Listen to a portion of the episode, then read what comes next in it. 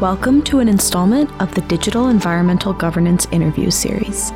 Support for this work was provided by the Network for the Digital Economy and the Environment, a collaboration of the Yale Center for Industrial Ecology, the Environmental Law Institute, and the Center for Law, Energy, and the Environment at the University of California, Berkeley.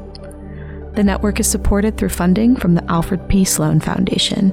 We hope you enjoy the episode. With this idea of the precision trap, what I mean is that uh, when there is an over optimistic belief in, the accuracy and the reliability of those new uh, technologies, the farmer and other actors do not observe and corroborate uh, and check on things anymore as much as they did in the past. So then there's the problem that if the technology is not so precise as, as it is claimed to be, that diseases and other problems are spotted too late in the game.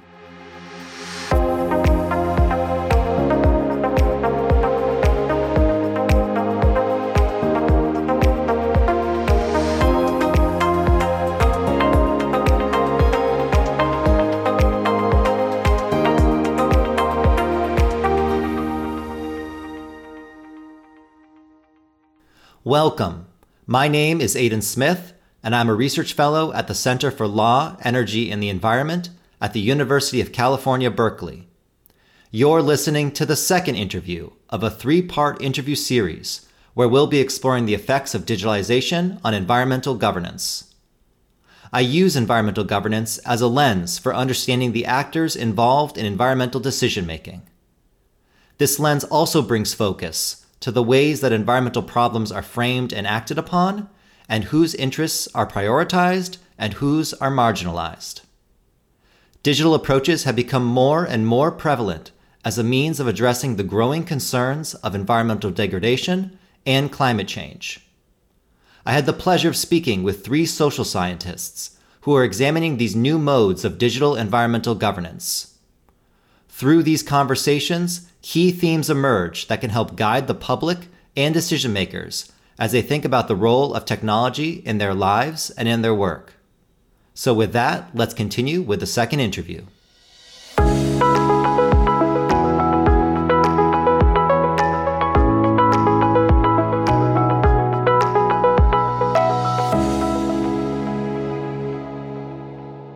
Welcome. I'm so excited to be joined today by Oane Visser.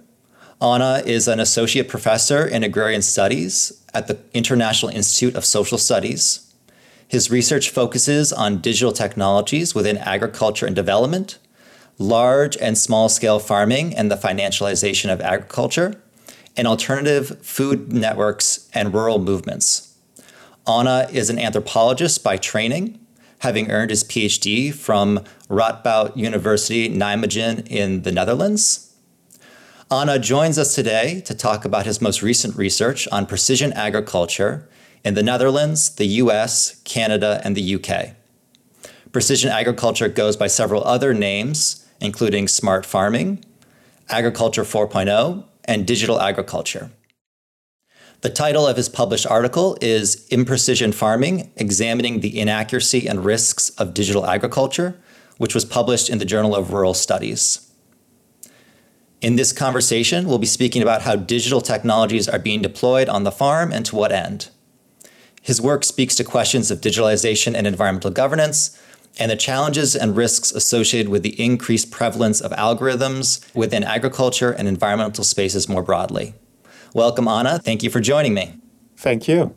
So I wanted to begin by having you describe in your own words what is your research about and you know, what is the, the scope, the focus of the research, and, and the primary research question that you're looking to address.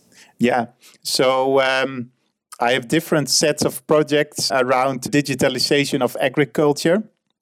My main um, fascination is yeah how this whole digitalization, automation, and the rise of artificial intelligence, this whole set of technologies, how they change the world. So, one big question is on the intersection of environmental change, climate change, or as people increasingly argue, climate crisis or climate destruction, maybe even.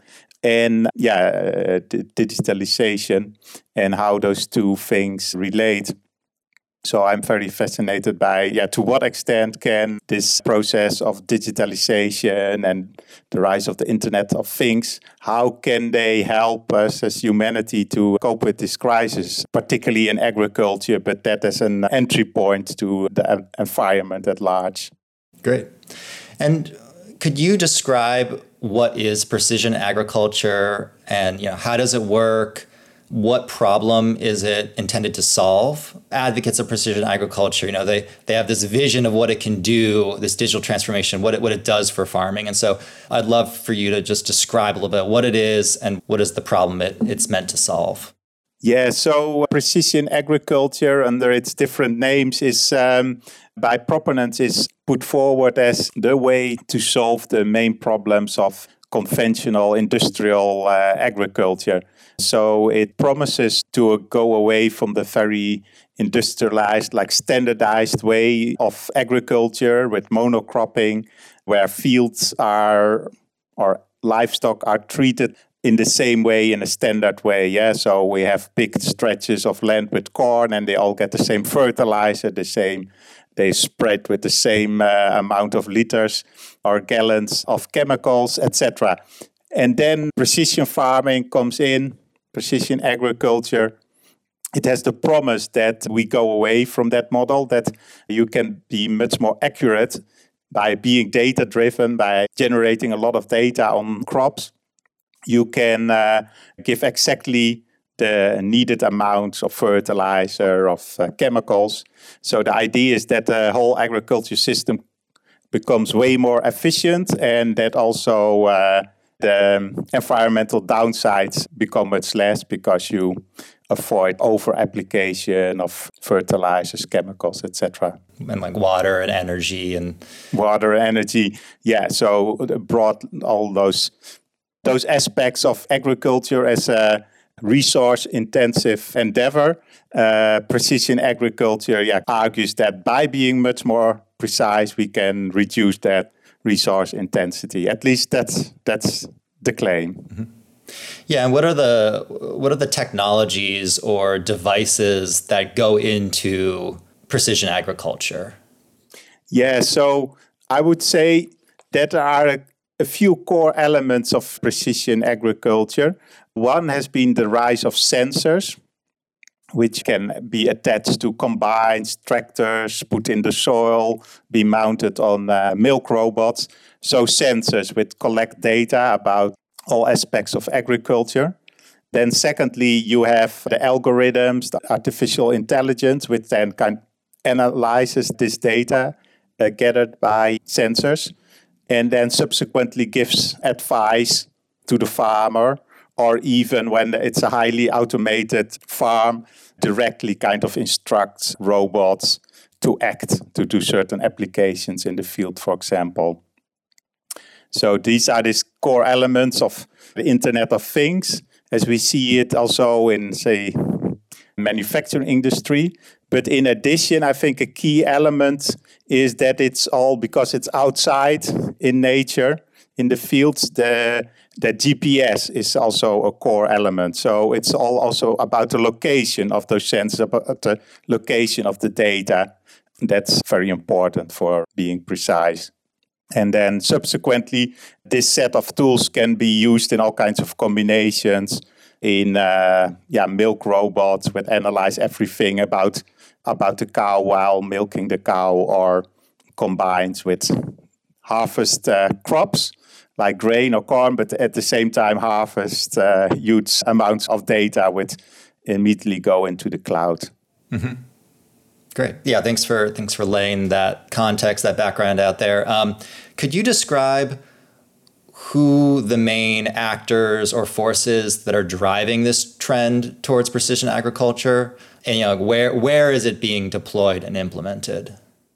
Yeah. So first about the actors at first instance, it seems like a very complicated field or a kind of very diverse field with lots of new startups, new names popping up every year. But if you look beyond that, like what are the companies who really acquire those the startups when once they start to to have some impact, uh, get some size, then basically we see three sets of actors. So first is the agtech manufacturing industry, so the traditional big manufacturers of tractors and combines like uh, like John Deere, like AGCO, those big companies, also the companies in milk robots. That's one set. So they acquired various startups and uh, yeah, are making this transition from just equipment to cloud-based tractors and combines with lots of sensors on it. The second set of actors is also from agribusiness at large. Those are the chemical companies, yeah. Especially, I mean, you have the fertilizer companies, but uh, most of all, those providing, yeah, pesticides, herbicides. So the Bayers, with Monsanto and Syngenta and those kind of companies, they even invest more money than the first group. And then thirdly, more recently, we see also, yeah, the big tech firms from outside agriculture coming in. The, the big names we know, like IBM, like Google, Microsoft, they certainly also obtain startups, start developing new apps for agriculture, etc.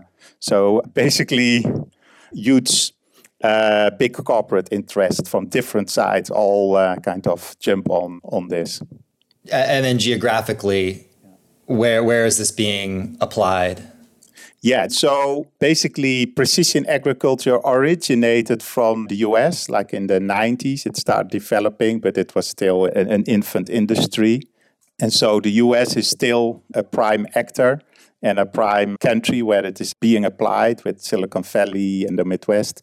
And then uh, we see also the EU, especially the West, the EU, like the Netherlands, Germany, the UK, France are big players.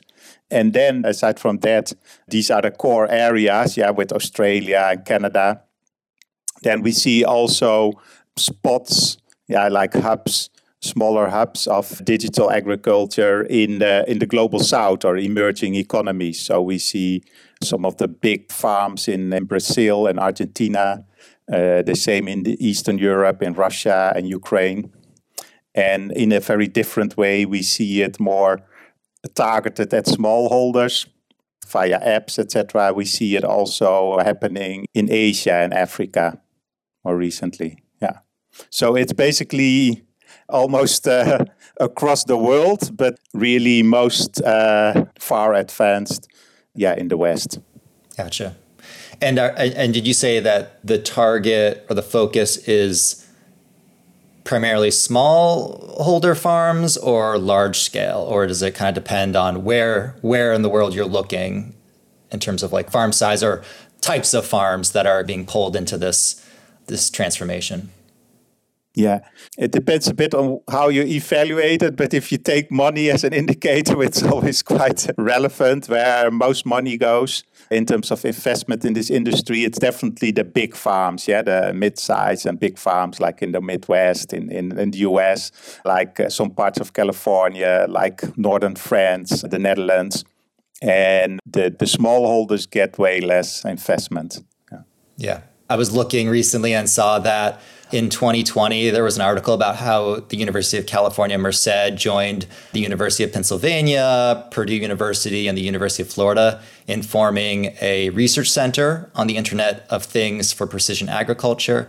And then I read an article that in 2022, UC Davis now also has a minor in precision agriculture. And yeah, they, they write on their website that precision agriculture is the latest farming concept that optimizes fertilizer, pesticide, and water use while minimizing the environment, environmental concerns. So it seems a lot of the universities in California are picking up on this trend. And so, uh, yeah, I was curious do you have any insights into the US or California in terms of how, how digital technologies are penetrating these areas? Yeah, we see that in the 1990s when it started and in the, the past 20, 30 years, the main focus has been on the much bigger farms in the Midwest, like the, the, the core staple crop um, areas with corn and soy and wheat. So th- this has been the, the, the focus and is still the, the main focus. And you see also, um, we can probably discuss that later, that most of the technologies are also oriented at those crops. But at the same time, in the recent years, we see also some expansion into uh, other crops like fruits and uh, vegetables. Yeah, California comes in, the Netherlands with a lot of vegetables, and we see that currently also quite a quite a bit of, of, of money in Silicon Valley goes to things like the development and design of robots to pick uh, strawberries, for example, and other fruits. Yeah, so uh, that's definitely uh, picking up in the past few years. Yeah. Interesting. So I would love to get and then thinking kind of about the role of the farmer in all of this obviously very important actor in this in this whole system. I wanted to get your sense again driving at sort of what is the impulse what is the motivation for the use of digital technologies in farming. One of the narratives i've come across has a lot to do with climate change and the challenges that climate change poses to farmers. So I kind of want I want to get your reaction to this narrative. I'll lay it out for you, and yeah, I would love to hear your thoughts. So uh, the narrative goes like this: you know, due to climate change, there is a greater level of volatility with weather and with environmental conditions, and so while local knowledge and expertise held by the farmers was adequate in the past it's now no longer really sufficient to meet the moment. In addition, population growth, market volatility, and crop epidemics compound the instability wrought by climate change and will produce their own shocks. And so, digital technologies allow farmers to meet this increased volatility with more precise, accurate, and reliable data. And I'm curious to hear how do you, how do you respond to that that narrative and these claims does it does it bring up anything for you in, in your own in your own research um, yeah, I think this is definitely a narrative which is very widespread amongst proponents and policymakers. And I think it's problematic in various ways. First, it yeah really describes the farmer, frames the farmer as the problem for development and, and adaptation of agriculture. One CEO of one of the big ag tech companies said, like, uh, yeah, the whole the key bottleneck in digital agriculture is the farmer. Yeah, so not very pleasing uh, view of the of the farmer. But then I think there is if you look into the history of farming, there has been lots of moments in history where farmers have adapted to changing uh, circumstances. Before climate change, there could be population growth, there could be droughts, other disasters, and agriculture has often adapted. And farmers, I think, show a lot of ingenuity and, and improvisation. Secondly, I think that what's problematic about this view is that where farmers have a hard time adapting. This is also, for to a large extent, actually caused by earlier technologies, not by farming styles inherently. So we see that a lot of farmers have become so indebted to finance new, uh, new bigger bigger machines, bigger tractors. This makes it hard for them to, yeah, to to experience with other things because so um, in depth because of earlier technologies they bought and it makes adaptation difficult yeah? It becomes very path dependent. They are kind of very much uh, determined by their stables their barns their tractors where with all those investments ingrained in it. So that's the second problem. And the third it kind of poses a, a, too optimistic view of technology in my view. So it's really posed as very accurate, reliable, and also kind of flexible at the same time. And um, during my research, it was uh, really intriguing for me to find that a lot of those technologies, certainly in the view of the farmers, were not so reliable as they are claimed to be by their proponents. So there are quite a lot of inaccuracies. There is a lot of talk about sub-inch accuracy, and and then when you look at it, that doesn't materialize in, in, practice. Yeah. So maybe there is a sensor which can uh, sense or the, or the GPS can be as precise as half a centimeter or something. But then when you have implements which have a width of 12 uh, meter, then yeah, what can you do with that data which is so precise? Or the subsequently the, the the algorithm doesn't use that precision. There are errors introduced. So this accuracy, I think, is uh, one problem. And secondly, in terms of the technology and overestimation of what it can do, the problem is um, can uh, technology keep up with the changes in the environment with climate change? Is it catching up? Is it keeping up with the pace of climate change? That's still a big question mark. Yeah. Right, right. Presumably, the algorithms need to be fed some data set to function. And so, I think in a previous conversation, you had mentioned that the normal or the baseline that these algorithms are working from is a moving target. And yeah, I'm curious if you have any other reflections on that, or is there a sort of power and human ingenuity to to adapt. So yeah, I'm curious. Can you speak to the, the data sets that actually drive the algorithms that are so core to precision farming? Yeah, so there is one problem with adapting to climate change, with based on uh, this new data-driven digital models is that to analyze or even to predict, you need a historical data set which is useful for the coming year, the present year. And, and I think that's a problem. So when, for example, um, the software by Monsanto was introduced, it mostly had just two years of data, yeah, two years of history which even according to a lot of experts is too little. You would need at least five five years, yeah, to have a bit of an average because you have so many fluctuations in agriculture year on year. Yeah, so that's. Uh, and that uh, then compares with farmers, which may be in business for 30 years, 40 years, yeah?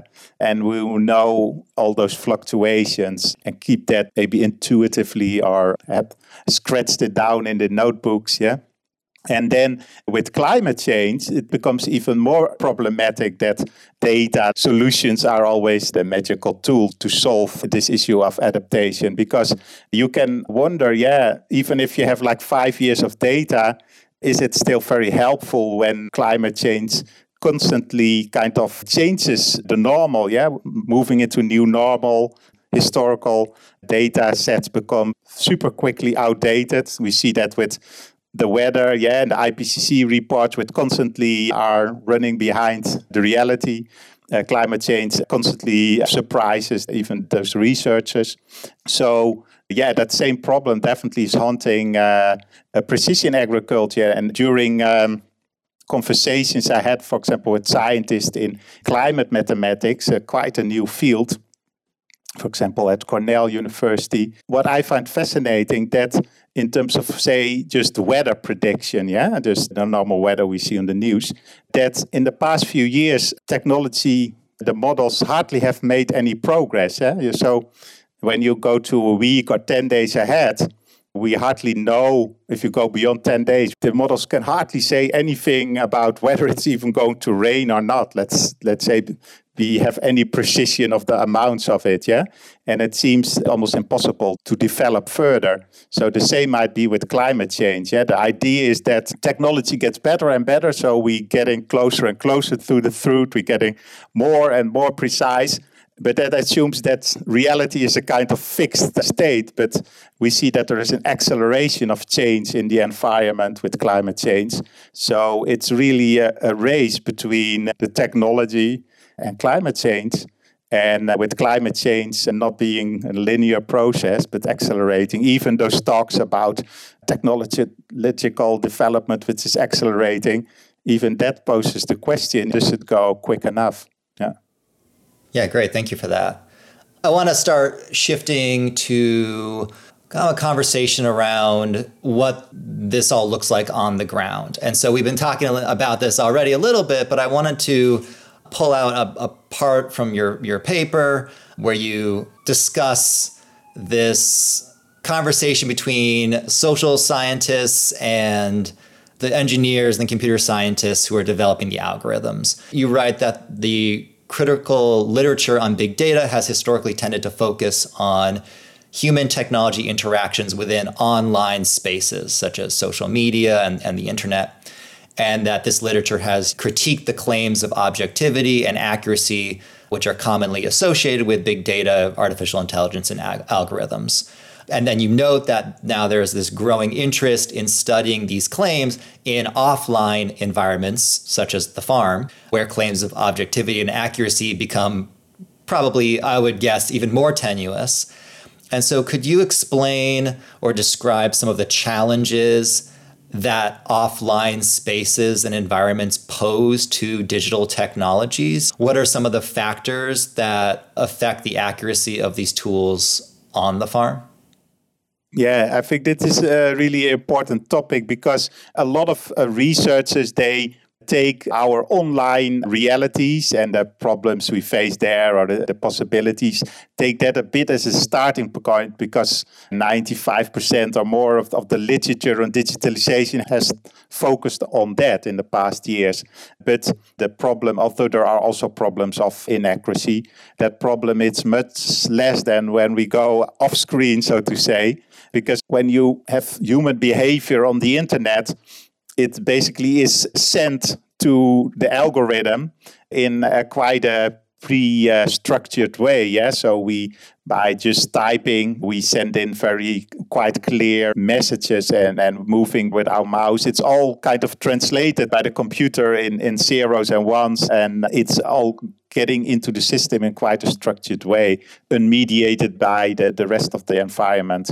When we go into agriculture and into the environment, but also in smart cities, then we see that a lot of other uh, aspects of the context suddenly start to uh, intervene, yeah, to affect the quality of the data. Like in cities, you might not have everywhere the right reception because of big buildings, etc.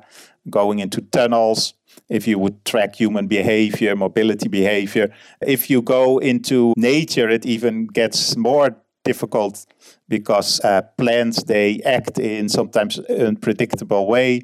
Animals start also to react sometimes on sensors. They destroy them or i heard fa- uh, stories of farms we say like when i put a camera on a cow sometimes they start behaving differently so it's not uh, unaffected the data you gather. And you see the weather you see that sensors very quickly got destroyed or they lose their accuracy because of storm wind etc and to give an example of research we're doing at our institute, a colleague, they did also environmental data collection and research around it in the Amazon to monitor forest, but then they had drones and thought that was a great idea to uh, monitor pollution, etc.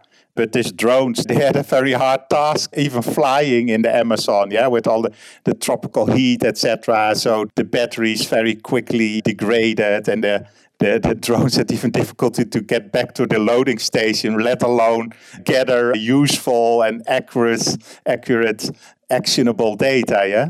And the same we see in agriculture, but also in environment widely. Yeah, there have been experiments with mounting sensors on whales, and then those sensors themselves become the problem because by being put on the whales, they cause infections. So uh, either the project fails or the, the animals start to become ill. So there are a lot of problems which I think we all have to uh, take into account when studying digitalization out there in the wild, so to say. Right, right. And these tools maybe have a tendency to treat the farm as a laboratory and it, maybe that analog is or that comparison that metaphor is not not appropriate in this in this instance I was going to ask you a question sort of about the, the possibilities and limitations of using digital technologies. Because you know, every time we think up a solution for a problem, that often is very tightly linked to how we frame the problem, right? And so I was curious to hear, yeah, how, how you see this approach. You know what does it make visible and what does it obscure? Does it you know just distract from root causes in, in, in some instances? Where does it draw our attention to? And maybe what do you see as the other in terms of precarity for farmers? What are some of the other root causes of you know hardship or, or struggle Yes, the idea of the, the quick fix with technology kind of makes invisible the big power dimensions in agriculture and the increasingly precarious position of the farmer in this whole system. And then by giving them new tools, there there is this idea, okay, the farmer is empowered and is on top of things. But when we take a closer look, they often get increasingly indebted. And even when it's technology which is supposedly introduced for environmental purposes, yeah, like in livestock farming, you had low emission floors in, in, in cow barns with valves with open and close would separate the urine from the rest of the manure and then drastically reduce the, the nitrogen emissions, for example. Yeah. So farmers put in a lot of money to install those things. They were basically tested in the kind of lab situations you referred to earlier, like ideal situations where it were relatively clean or well maintained, etc. And you see that in reality that by no means the environmental benefits are reached in practice because there is uh, the weather, there is dirt, so those installations very quickly start to malfunction. Uh, farmers don't have the time to do the necessary repairs. So very quickly the proclaimed benefits and accuracy drop. And then the second problem is so one is that they don't get the results they promise to be, and then often the farmer is blamed for that. So, for example, if you see with milk robots, you see that they are quite accurate in in for say 98% of the farmers. It's quite a high high uh, number. There are some problems in the beginning for cows uh, to get adapted, but then for most farmers it works. There are always in each barn there are some cows which cannot deal with with those robots, and then uh, they have just to be brought to the slaughter. Yeah, so they don't fit. They are not uniform enough, the cows, yeah, to fit the robot. But then there are also cases which can become quite more dramatic that the whole herd doesn't want to go in into the milk robot. And then there are farmers where it worked in the beginning, and then suddenly after some months the cows don't want to get into the milk robot anymore so then very quickly diseases start infections start so the farmer really gets in, in trouble and then there are several cases for example in the netherlands but i guess in other locations just as well the problem is the farmer wants compensation or wants the, the manufacturer of the robots to to address this issue, either repair it, that it might be that there is electricity leaking or there are other problems inside the robot. Uh, but then uh, the AgTech manufacturer of this technology says, like, um, no, it's it's probably your problem. Yeah, it's it's the cows the problem or uh, bad management of the farmer, and then the contracts the farmer has to sign when he buys this equipment, they are almost a centimeter thick so basically, the farmer has to prove that all other aspects like the weather, the animals, the farming style, the, the buildings cannot cause this problem. And that, by elimination, it could not be anything else than the robot. Yeah, that burden of proof is impossible with so many factors. So the AgTech manufacturers get away from it, and farmers they get in huge trouble sometimes. Uh, I know one case, a farmer, they was at the fringe of bankruptcy and, and his mother was afraid he would hang himself. So this is an illustration of inaccuracy when it combines with very unequal power relations that can be really um, dramatic for, for the farmers. Yeah.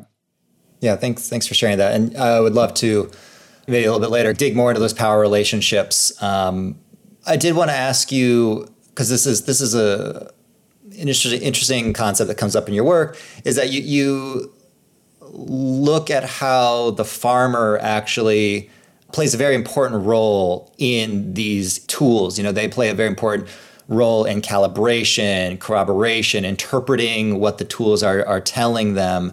And so, yeah, the user of these tools is so important into actually how effective they, they truly are. And so I was wondering if you could maybe speak to the role of the farmer in employing this technology. What are some of the instances or examples that you you can draw on there? Yeah, So here again, there is quite a, a, contrast between the rhetoric of those sensors, the technologies being super precise, and the reality, which I found that farmers have to make them precise to really make them work. So there is quite a lot of labor from the side of the farmer needed. So yeah, one thing is say if you have a sensor which, which measures the yields the yield of say a combine the yield per, per per square meter yeah? And then you can nicely get at the end of of the, the harvest an overview like what are the the high yielding parts of the field what are the lower yielding parts of the field and that helps the next year and you can adapt your application of fertilizer etc so in theory that's great data. But then those sensors they have to be calibrated so that has to be done by the the farmer so that requires some work and experience.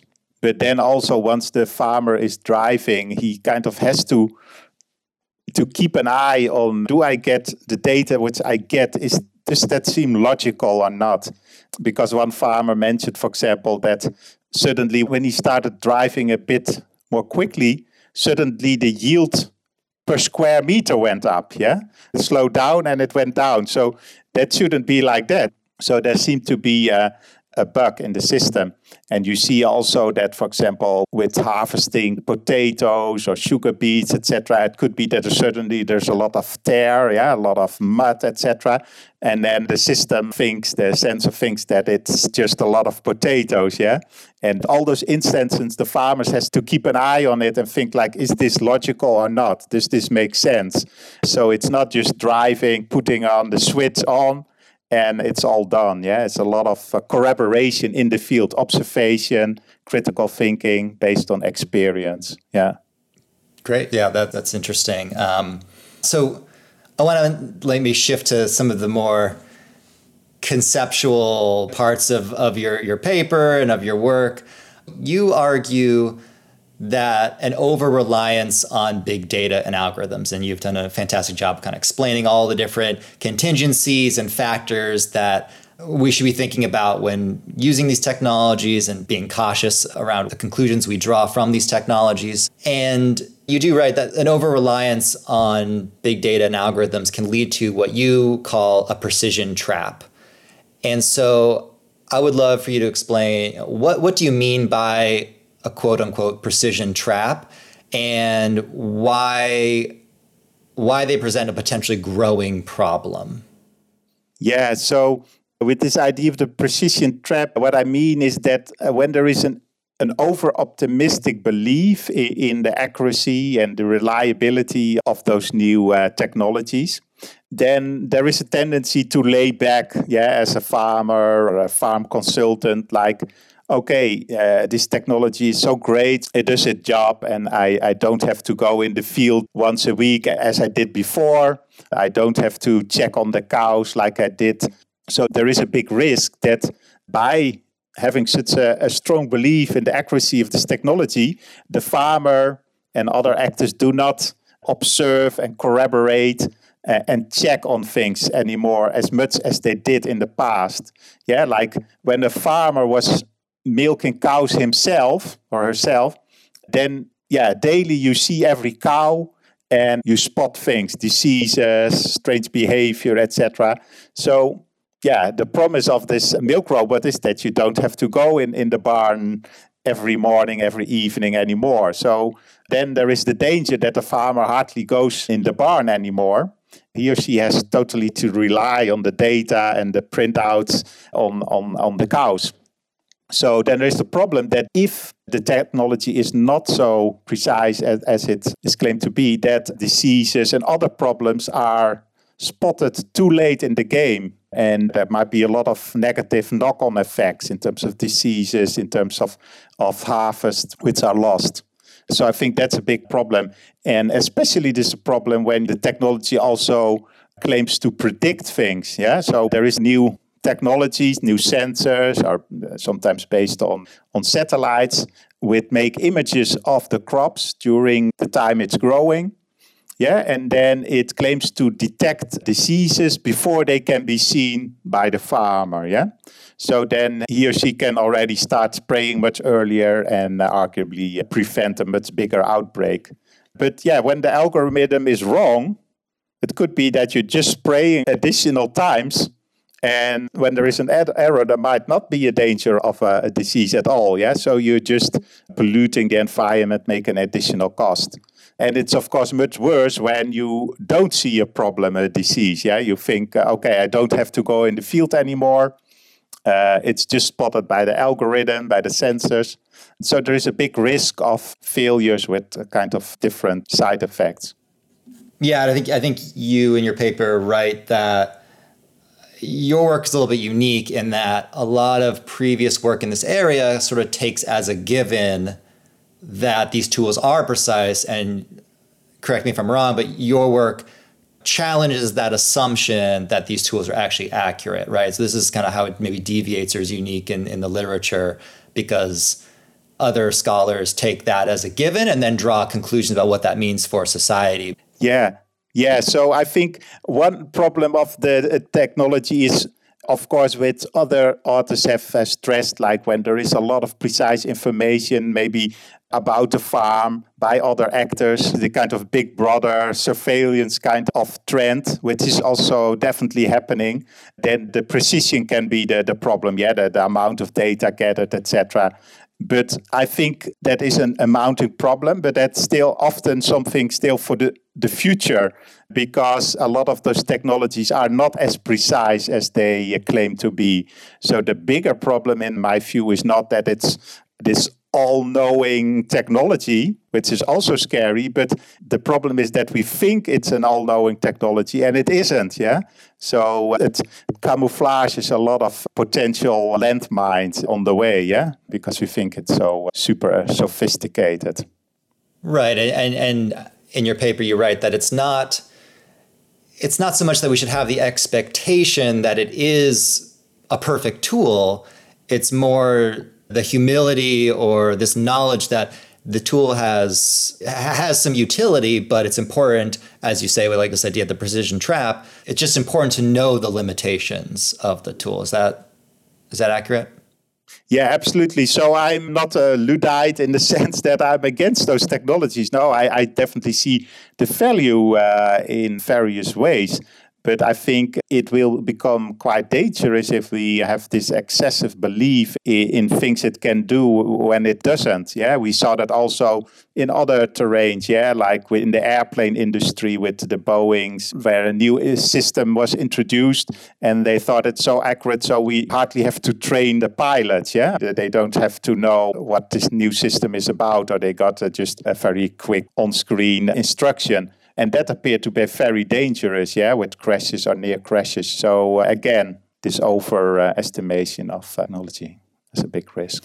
Yeah, and you also uh, the other big conceptual piece I found in your work was a slightly different term. You, you talk about this precision divide, and I think that that speaks a lot to the biases that are inherent within the technologies themselves. And so, I would love if you could describe what do you mean by precision divide? How does it arise? And what might be some of the repercussions of this divide? Yeah, so I think it is important, first of all, to distinguish this from the digital divide. So the digital divide is often like, okay, farmers don't have the knowledge to operate a computer or they don't have the, the money to to buy new technology. So you get a, a big divide between farmers who have the money and knowledge to jump on the, the new technologies and others who don't. What we mean with the precision divide is that even if the farmer has the money and the knowledge, etc., there may be divides which are more inherent in the technologies and exclude people. And that is more on the level of the algorithms. And that harks back a bit to this idea that for effective algorithms, for effective devices, we need data. Yeah, we need a set of data, historical set of data. And then we see that, as we mentioned earlier on, most of the technologies have focused on the Midwest, yeah, on the core crops, the staple crops. So they have been trained on those crops. And farmers who then try to use these technologies in, uh, say, California for other crops, yeah, for vegetables, or in the Netherlands, then suddenly they run in problems, not because they have a lower level of knowledge, because they have less money. No, because this algorithm has not been trained on on those circumstances. Yeah. So and then by definition it's much less precise. So there was a onion farmer, for example, which stated, yeah, those algorithms which I use, these technologies, they are a disaster in this cultivation. So he got very disappointed. And you see that also in flowers and various other crops. So we see that those algorithms tend to concentrate on the most widespread uh, crops because that's most profitable market for them. And so it then creates a bigger and bigger divide between farmers who have relatively precise technologies like in wheat and in corn and those would are in other crops or in different environments using the same technologies. And they had to get off like uh, garbage out of their algorithms to overstate it a little bit. But uh, yeah where it becomes quite problematic. Yeah what, what is this self-reinforcing nature? Like why does it get worse you know as these algorithms learn from more and more data yeah, so there's a tendency of self-reinforcing trend, yeah, because they were first introduced in those few crops. Then most data is gathered there, and then it gets even more precise, and more farmers draw in within those crops. So it's more and more years of data are piling up. So uh, whereas for other crops, they are getting further and further behind, yeah, with the farmers who are cultivating them. Uh, it's a bit like if you have a search engine of Google and a new startup tries to come with a search engine. Yeah, Google has been trained for all those years with billions of users, and then it's it's crowding out all those other algorithms. Yeah. And is there, in terms of the precision divide, do you find that the algorithms also privilege certain types of farming practices, like permaculture, integrated crop uh, farming. Is that also a point where you see difference and divergence? Yeah, absolutely. So this precision divide is not only about crops, but also about the farming system. So when you're doing just corn and alternating with another uh, crop, that's something which can quite easily be captured by the algorithm. But if you're doing a lot of crop rotations, it's more difficult to build up this data set for each crop. Yeah, so that's already a problem. And secondly, I also did interviews with farmers who are in, in regenerative agriculture would try to have lots of different crops in rows on their field. Then the problem is that the data sometimes got influenced by crops nearby. It's difficult to collect data for each crop because you have uh, needs uh, almost a different machine and a different software package for, for all those different crops. Then you have different machines in addition to it. So this system of digital agriculture as it is now is very much focused and kind of uh, reinforcing this idea of monocropping. And when you want to do much more experimental other styles of farming, uh, yeah, it's it's very difficult to do so. Not impossible, but uh, very difficult. Yeah. Mm-hmm. Interesting. Yeah. Yeah, thinking about digital technologies, another idea that really comes up in lots of different areas is this idea of real time, algorithmically driven environmental decision making.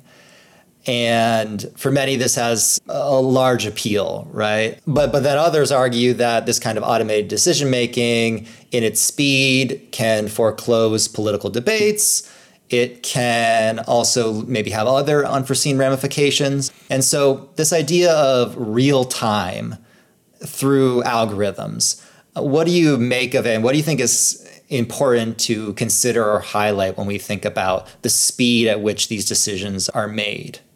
Yeah, this is very appealing part at first instance, obviously, and it has also a lot of benefits, but also at the same time a lot of, of risk, I would say, because paraphrasing one of the farmer sources, he said like okay we have this new algorithm this new technology we use in the field which generates a lot of, of data just real time in a split second it set a lot of useful data but sends also a lot of errors at the same time with lightning speed. Yeah.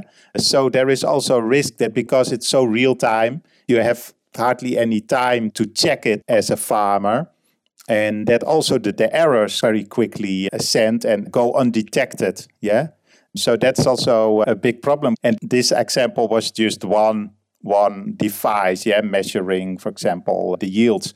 But once digital agriculture evolves further and you have different sets of real-time operating technologies on the farm and they start even interacting with each other which is the ideal with visions of the internet of things. Yeah then those errors could kind of interact with each other and result in a kind of cascading of, of errors with quite dramatic fallouts and, and, uh, and failures for the farm. So yeah possibilities but also risks there Right. And this gets back to what you were talking about in terms of the precision trap. And by having it be real time, this circumvents the corroboration that a farmer might engage in. So this idea of real time is, I think, very much linked with your your thinking on the precision trap.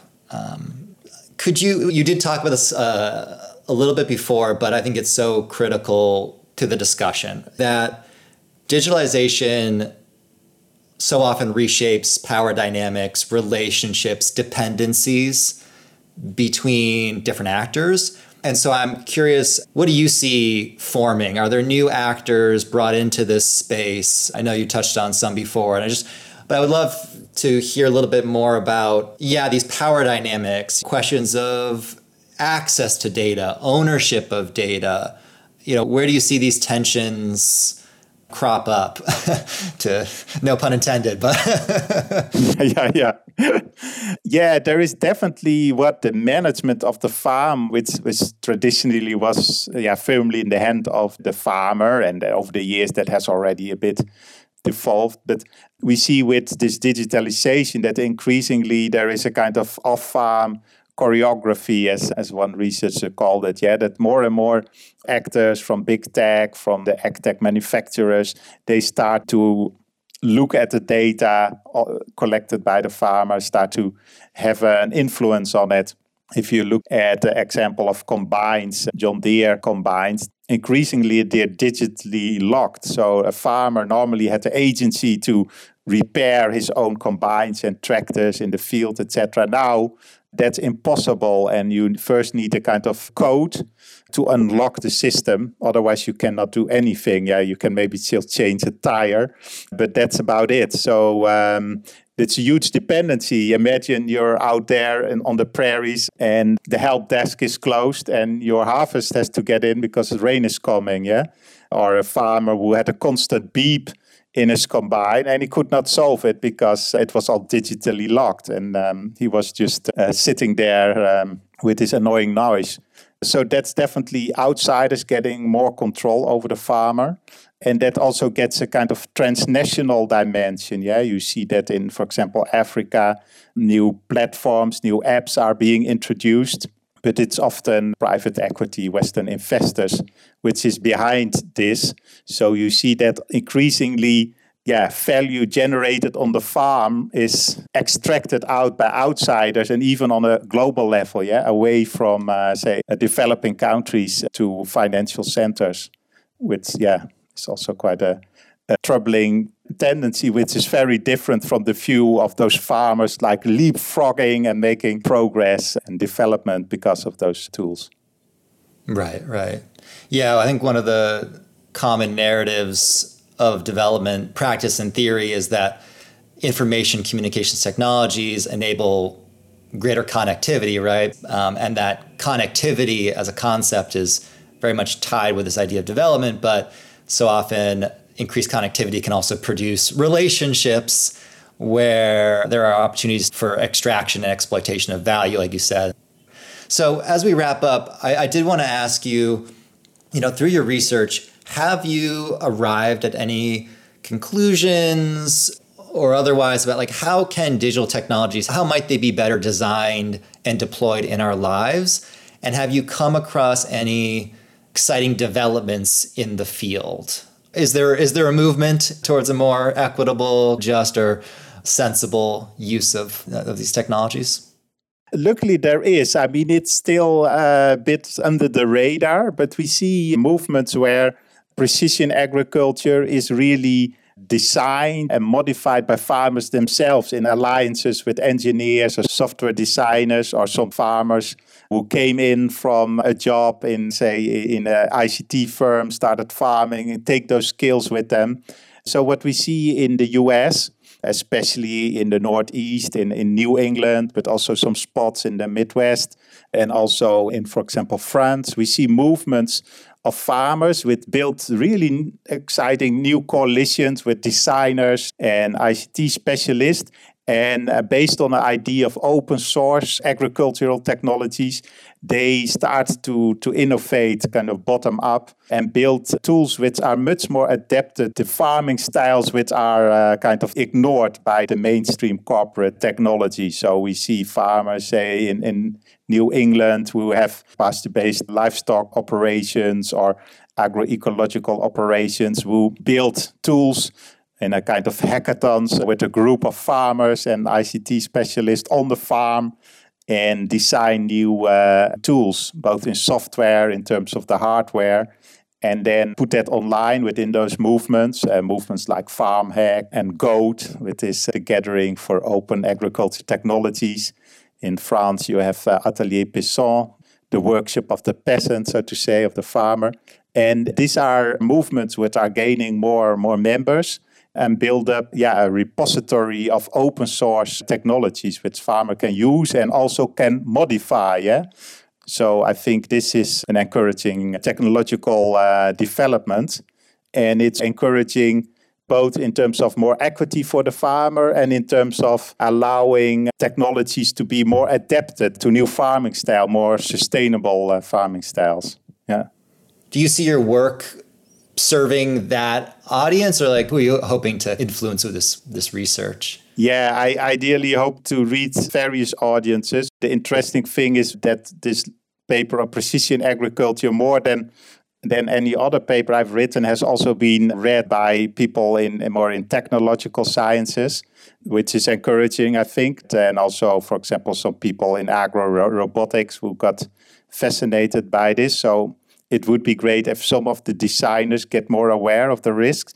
But I also would like to reach some some policymakers, but also the farmers' movements themselves, which are now emerging. I think some of the farmers are not aware how quick some of those developments in, in kind of enclosing those data sets of farmers and the very quick expansion of some of those big tech farms in, in this area quite a number of farmers are not yet aware of that. So one of my ambitions is also to try to to reach that audience to make them aware of both what are the threats and risks, but also what are some of the possibilities in terms of alternative models of building technologies for agriculture.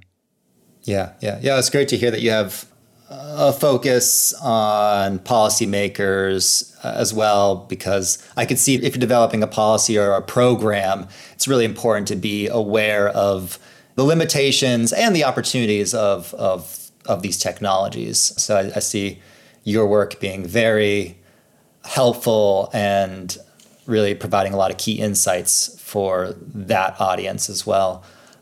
Are there any other projects that you are working on uh, that you'd like to mention, or what do you see as kind of the future of this work, or are you focusing on on other things next? Yeah, some of my previous work has been an open arable farming. Now, I, my recent project is more in horticulture, greenhouse based horticulture, and there is also a lot of data there. And in terms of climate adaptation, there is also this tendency okay, maybe we just give up uh, uh, ad- adapting, we just build greenhouses and indoor farms and kind of shut us off agriculture off from the environment. Yeah, so we create our own internal environment and whether that is in, in the US cl- close to, to New York or whether it's in Dubai in, in 40 uh, degrees Celsius, we just built our indoor farm. So there is this idea of total controllability of agriculture, which I think is also uh, problematic. So this is one area I'm also trying to look into now. First in the Netherlands in the greenhouse clusters, And the second one is also a recent project which is in Africa and Ghana, looking at how more app based digitalization uh, targeted at smallholders, how that is, uh, that is unfolding. Yeah, very cool. Yeah, I could see uh, as we mentioned, you know, there's this drive within precision agriculture to basically treat the farm like a lab. And so, yeah, let's let's put into a, a greenhouse and create that laboratory environment so that our tools can work. And uh, it'll be very interesting to see if many of the same conclusions in your work on precision agriculture still apply or how that story unfolds. Well, thank you so much. You've been incredibly generous with your time.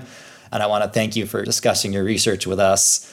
It's, it's fascinating look at how digital technologies are being deployed in environmental spaces. And I think it raises a lot of interesting questions around environmental governance and the role of digital tools in environmental governance. So there's a lot to learn from your work. And again, I want to thank you. And I, for one, look forward to your, your future research. Thank you. It was an uh, honor and a pleasure to join this conversation.